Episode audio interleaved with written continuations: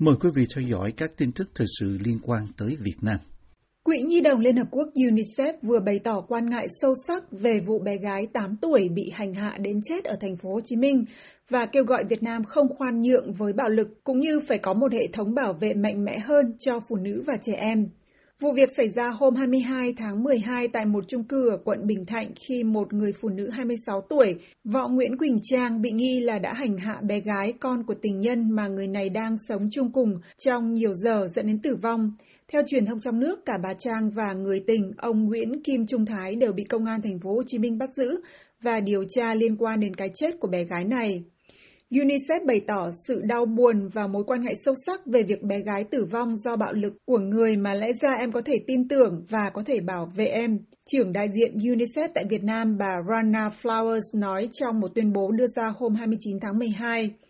Bà nói thêm rằng đáng buồn là phần lớn các vụ xâm hại trẻ em đều do những người mà các em quen biết và tin tưởng gây ra. Ghi nhận của Thanh Niên hôm 3 tháng 1 cho biết một phần dữ liệu bị xóa được phục hồi từ camera trong căn hộ nói trên cho thấy bà Trang đã đánh bé gái trong suốt 4 giờ bằng cây gỗ, tay, chân, đồng thời trói cô bé trong lúc dạy học. Tin cho hay bé được đưa đến bệnh viện nhưng đã tử vong trước khi đến nơi. Khám nghiệm tử thi được báo chí trong nước trích dẫn cho biết trên người bé gái có nhiều thương tích và điều đó khiến cơ quan chức năng nghi vấn cháu bé bị đánh đập dẫn đến tử vong. Vụ việc này không phải là trường hợp đầu tiên một trẻ em chết do bạo hành trong gia đình ở Việt Nam. Gần đây nhất là tháng 9 năm ngoái, một bé gái 6 tuổi ở Hà Nội tử vong sau khi bị người bố đánh do bực tức trong lúc dạy con học vì cho rằng con gái tiếp thu chậm nên đã dùng đũa thanh tre cán chổi đánh con. Người đàn ông này sau đó bị khởi tố về tội cố ý gây thương tích với khung hình phạt từ 7 đến 14 năm tù. Các vụ xâm hại trẻ em ngày càng gia tăng, thậm chí còn tăng nhiều hơn trong thời gian phong tỏa vì COVID, báo hiệu nhu cầu cấp bách cần có các giải pháp mạnh mẽ hơn. Bà Flowers nói trong tuyên bố được đưa ra giữa làn sóng phản ứng mạnh mẽ trong công chúng Việt Nam về cái chết đầy bạo lực của bé gái 8 tuổi. Trước đó, Infonet liệt kê ra một loạt các vụ bạo hành trẻ em ở Việt Nam, gồm cha đẻ cùng mẹ kế đánh đập bé trai 10 tuổi đến rạn sọ não vào tháng 12 năm 2017, hay vụ ông Trần Hoài Nam hành hạ con đẻ và nhận án tù 6 năm vào tháng 8 năm 2018. Một vụ việc gây chấn động dư luận năm 2014 xảy ra khi một bảo mẫu dùng chân đạp vỡ tim một bé 18 tháng tuổi tử vong ở thành phố Hồ Chí Minh. Người phụ nữ này bị kết án 18 năm tù về tội giết người. Theo Infonet, đã có nhiều vụ bạo hành trẻ em dẫn đến tử vong ở Việt Nam, nhưng những kẻ ác luôn thoát án tử hình và chung thân. Về vụ bé gái 8 tuổi bị đánh đến chết, Hội Bảo vệ quyền trẻ em thành phố Hồ Chí Minh hôm 1 tháng 1 kiến nghị cơ quan điều tra thay đổi tội danh khởi tố bà Trang về tội giết người. UNICEF kêu gọi chính phủ Việt Nam phải có một hệ thống bảo vệ mạnh mẽ hơn cho phụ nữ và trẻ em.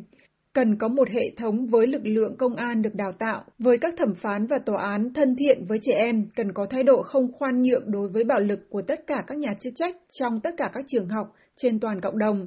Bà Flowers nói và kêu gọi sự cam kết mạnh mẽ của chính phủ trong việc xây dựng hệ thống bảo vệ như hệ thống hiện có ở nhiều quốc gia trong khu vực và trên thế giới với sự hỗ trợ về chuyên môn và tài chính của UNICEF. Các chuyến bay quốc tế thường lệ đến Việt Nam đã được nối lại sau gần 2 năm gián đoạn vì đại dịch COVID-19, trong khi quy định cách ly đã được giảm xuống còn 3 ngày tại nhà đối với những hành khách đã chích ngừa đầy đủ, báo chí trong nước đưa tin. Theo đó, các chuyến bay quốc tế thường lệ đầu tiên của Việt Nam trong ngày đầu tiên của năm mới là chuyến bay từ Phnom Penh của Vietnam Airlines đến thành phố Hồ Chí Minh và chuyến bay của hãng Vietjet Air từ Tokyo đến Hà Nội.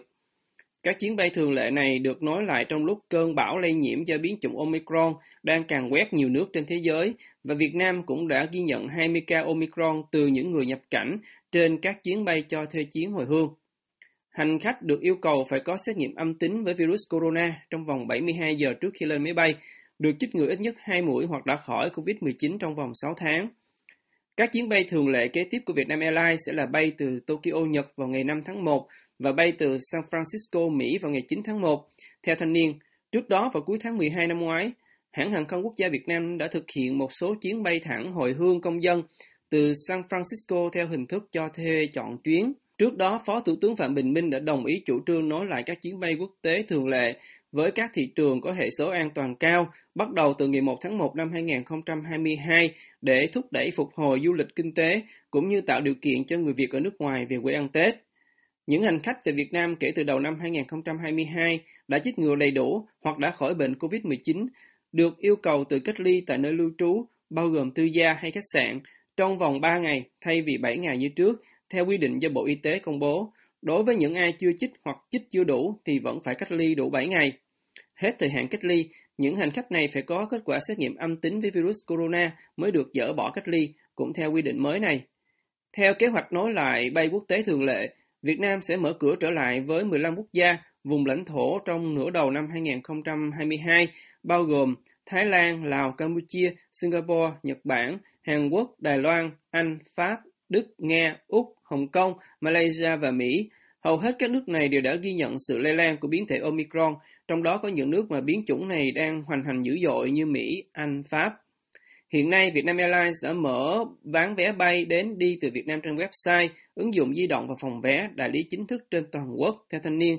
Nhưng theo tìm hiểu của VOA thì đến giờ trên trang web của hãng vẫn chưa thấy hiển thị chuyến bay đi từ Mỹ về Việt Nam. VOA cũng đã liên hệ CDC Transfer and Travel, một đại lý bán vé máy bay của người Việt ở vùng Virginia, và được cho biết hiện giờ người Việt có nhu cầu về nước có thể đặt vé của Vietnam Airlines bay từ San Francisco với giá $1.900 một chiều, tự cách ly tại nhà 3 ngày. Trong khi đó, hãng hàng không Nhật ANA đang sắp xếp lại chuyến bay và dự kiến sẽ bắt đầu bán vé bay từ Mỹ về Việt Nam kể từ ngày 6 tháng 1, cũng theo thông tin từ đại lý này. Kể từ cuối tháng 3 năm 2020, Việt Nam đã đóng cửa biên giới với các chuyến bay quốc tế để chống dịch và chỉ cho vào các chuyến bay giải cứu hay chuyến bay hồi hương người Việt và các chuyến bay chở các chuyên gia, nhà đầu tư nước ngoài. Lệnh cấm này đã khiến hoạt động du lịch từ ngoài nước gần như đóng băng. Bộ Công Thương Việt Nam vừa yêu cầu chính quyền tỉnh Quảng Tây của Trung Quốc thực hiện các biện pháp khẩn cấp để giảm bớt tắc nghẽn tại các cửa khẩu sau khi nước này tăng cường kiểm soát biên giới theo chính sách không Covid, khiến hàng nông sản xuất khẩu của Việt Nam bị ùn ứ. Việc Trung Quốc đóng cửa gần như hoàn toàn đối với nông sản Việt Nam đã khiến cho hàng ngàn xe tải bị kẹt ở các cửa khẩu trong những ngày gần đây. Chính quyền Trung Quốc nói họ sẽ dừng thông quan hàng hóa của Việt Nam 14 ngày trước và sau Tết Nguyên đán, rơi vào dịp cuối tháng 1 dương lịch. Đợt phong tỏa gắt ga của Trung Quốc được tiến hành sau khi chính quyền nước này nói là đã phát hiện ra các ca dương tính với COVID-19 từ các tài xế Việt Nam. Các biện pháp phòng chống dịch mà tỉnh Quảng Tây đang áp dụng như tạm dừng hoạt động cửa khẩu một số chủng loại trái cây là quá mức cần thiết, Bộ Công Thương nói trong một tuyên bố được đưa ra sau cuộc hội đàm giữa các quan chức của Bộ và Sở Công Thương Quảng Tây hôm 31 tháng 12. Bộ Công Thương Việt Nam chia sẻ áp lực phòng chống dịch của tỉnh Quảng Tây trong bối cảnh Trung Quốc kiên trì chính sách Zero Covid, nhưng cho rằng các biện pháp mà tỉnh này đang áp dụng đối với Việt Nam gây đứt gãy chuỗi cung ứng, tác động tiêu cực đến sự phát triển của thương mại song phương và gây tổn thất to lớn cho doanh nghiệp, người dân của cả hai bên. Tại cuộc họp với Bộ Công Thương hôm 29 tháng 12, lãnh đạo tỉnh Lạng Sơn cho biết lượng xe thông quan qua các cửa khẩu Lạng Sơn gồm Hữu Nghị và Chi Ma rất nhỏ giọt, bình quân 70-80 xe một ngày, trong khi cửa khẩu Tân Thanh hiện vẫn tạm dừng thông quan theo VnExpress. Theo Zing News, hàng hóa nông sản của Việt Nam đang lệ thuộc lớn vào thị trường Trung Quốc và mỗi khi nước này chuyển trạng thái đóng mở thông quan thì Việt Nam luôn nằm trong thế bị động và liên tục lặp lại điệp khúc rớt giá vì hàng không thể xuất khẩu. Cùng ngày 29 tháng 12, Bộ trưởng Công Thương Việt Nam Nguyễn Hồng Diên đã có 4 công thư gửi Bộ trưởng Thương mại Trung Quốc, Tổng cục trưởng Tổng cục Hải quan Trung Quốc, Bí thư tỉnh ủy Quảng Tây và Bí thư tỉnh ủy Vân Nam về vấn đề ách tắc hàng hóa tại cửa khẩu biên giới giữa hai nước. Theo Bộ Công Thương, ông Diên đề nghị Trung Quốc thực hiện nhận thức chung về việc duy trì dòng chảy hàng hóa và duy trì kết nối chuỗi cung ứng, như đã được đề cập trong các cuộc điện đàm song phương giữa lãnh đạo cấp cao hai nước và trong các tuyên bố chung được đưa ra tại các cuộc họp của ASEAN vào năm 2020 và 2021. Giám đốc Sở Thương mại Quảng Tây được trích lời trong tuyên bố của Bộ Công Thương Việt Nam giải thích rằng Trung Quốc coi trọng chống dịch, đặt an toàn tính mạng người dân lên hàng đầu nên đã siết chặt biện pháp phòng chống dịch tại cửa khẩu. Phản hồi những kiến nghị của Bộ Công Thương Việt Nam, đại diện Quảng Tây cho biết sẽ kéo dài thời gian thông quan trên cơ sở tính toán, bàn bạc và thống nhất của chính quyền địa phương hai bên cửa khẩu. Phía Quảng Tây cũng đề nghị Việt Nam cùng tăng cường công tác phòng chống dịch tại cửa khẩu và trao đổi thông tin về việc quản lý tại cửa khẩu cũng như các tuyến đường giao thông. Trung Quốc gần đây cũng ban hành lệnh 248-249 được xem là tiêu chuẩn mới buộc các doanh nghiệp muốn xuất khẩu hàng nông sản cho Trung Quốc phải tăng cường mô hình sản xuất theo tiêu chuẩn Việt Gap và Global Gap.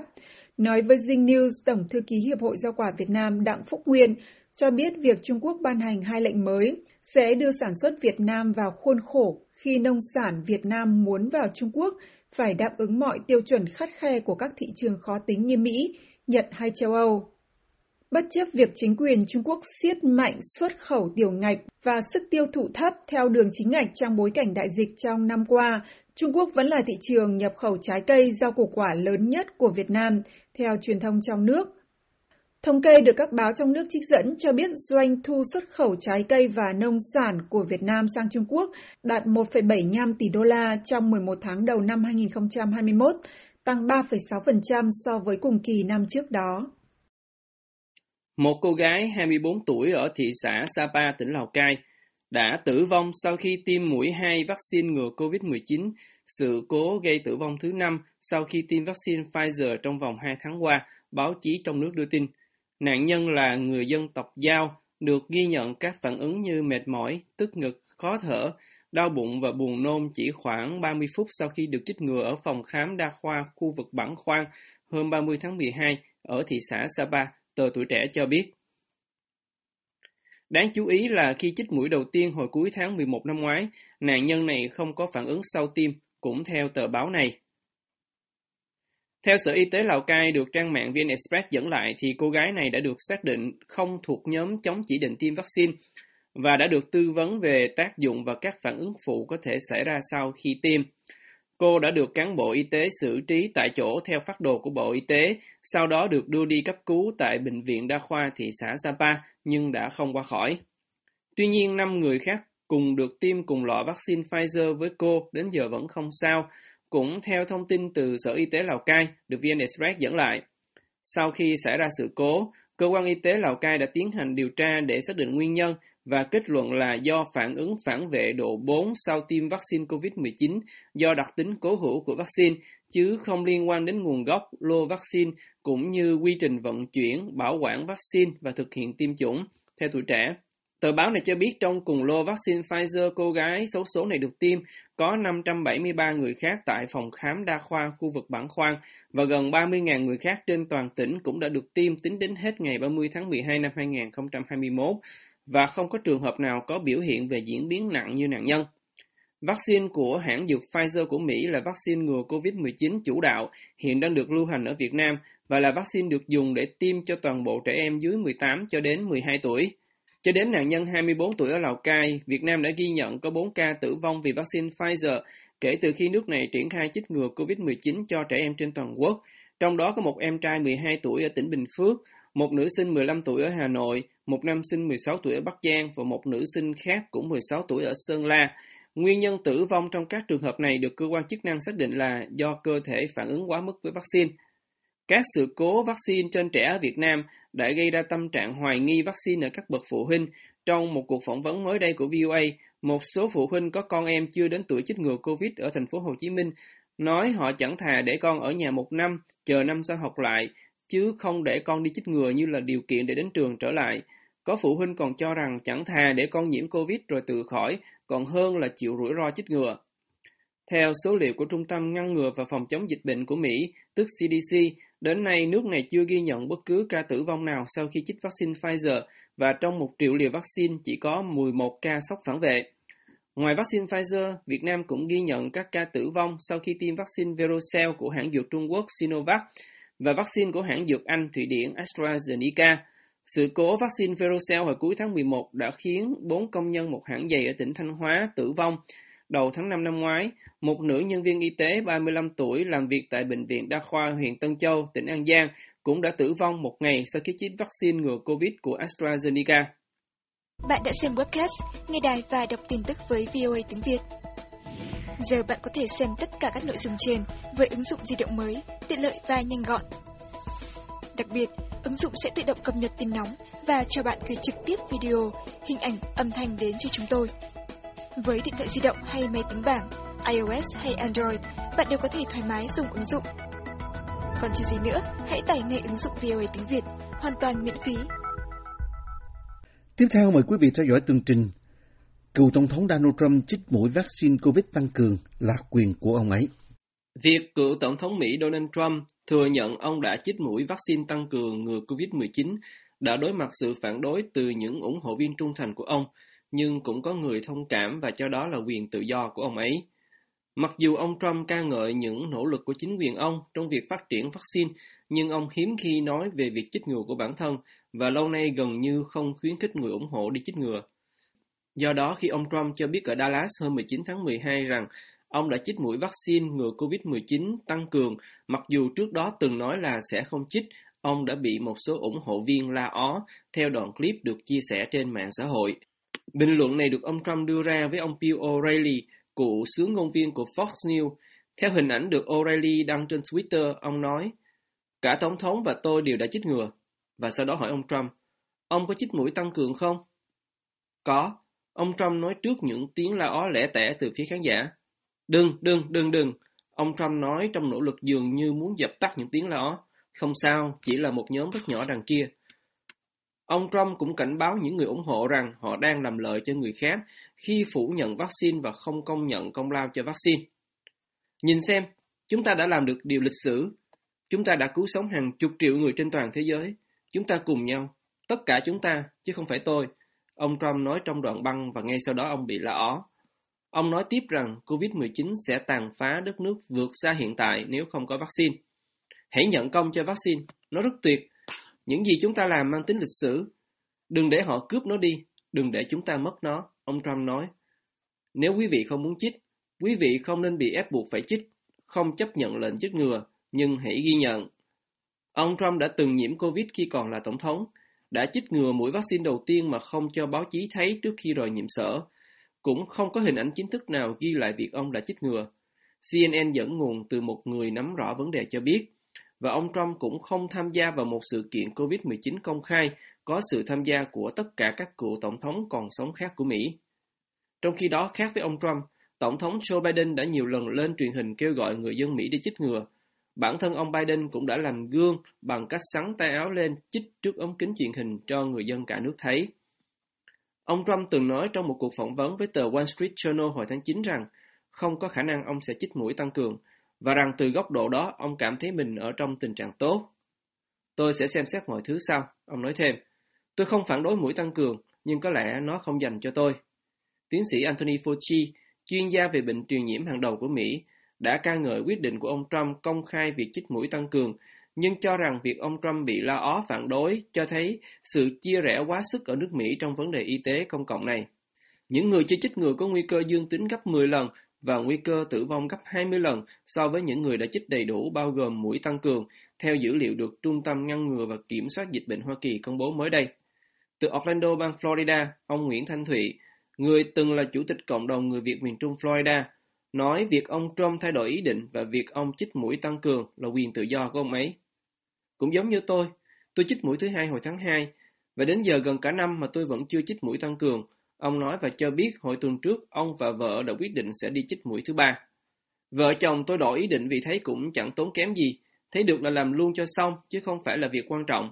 Ông Thụy giải thích và cho rằng đó là quyết định của ông, chứ không phải bị ảnh hưởng từ lời kêu gọi của cựu tổng thống mà ông là ủng hộ viên nhiệt thành. Ông cho rằng việc ông Trump đến lúc này mới công khai việc đã chích mũi tăng cường là do không có ai hỏi chứ không phải ông muốn giấu. Họ, người ủng hộ ông Trump, thất vọng, phản đối là quyền của họ.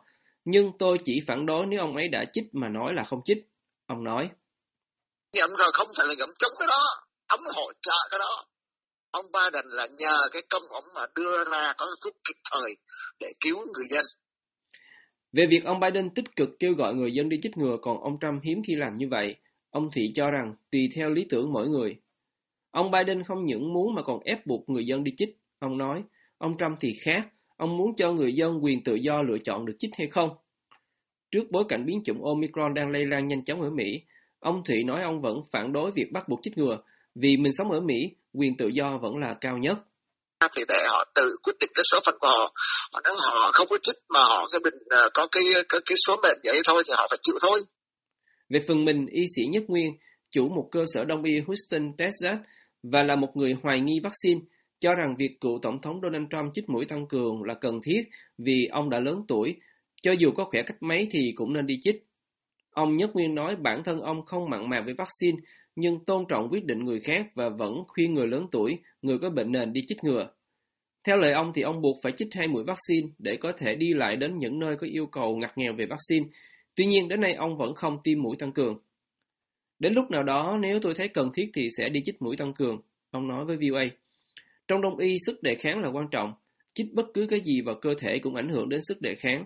Ông giải thích lý do ông chống vaccine và cho biết lâu nay ông vẫn dùng đông y để tăng cường sức đề kháng nên không cần chích vaccine. Cũng giống như ông Thụy, y sĩ Nhất Nguyên nói ông phản đối việc ép buộc chích ngừa mặc dù biến chủng Omicron đang lây lan nhanh. Tuy nhiên, ông cho rằng việc chính quyền Biden vận động người dân đi chích ngừa là điều tốt cho xã hội.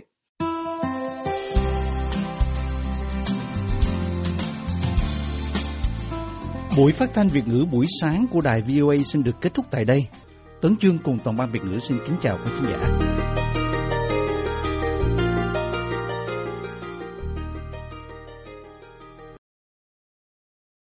This program has come to you from the Voice of America, Washington.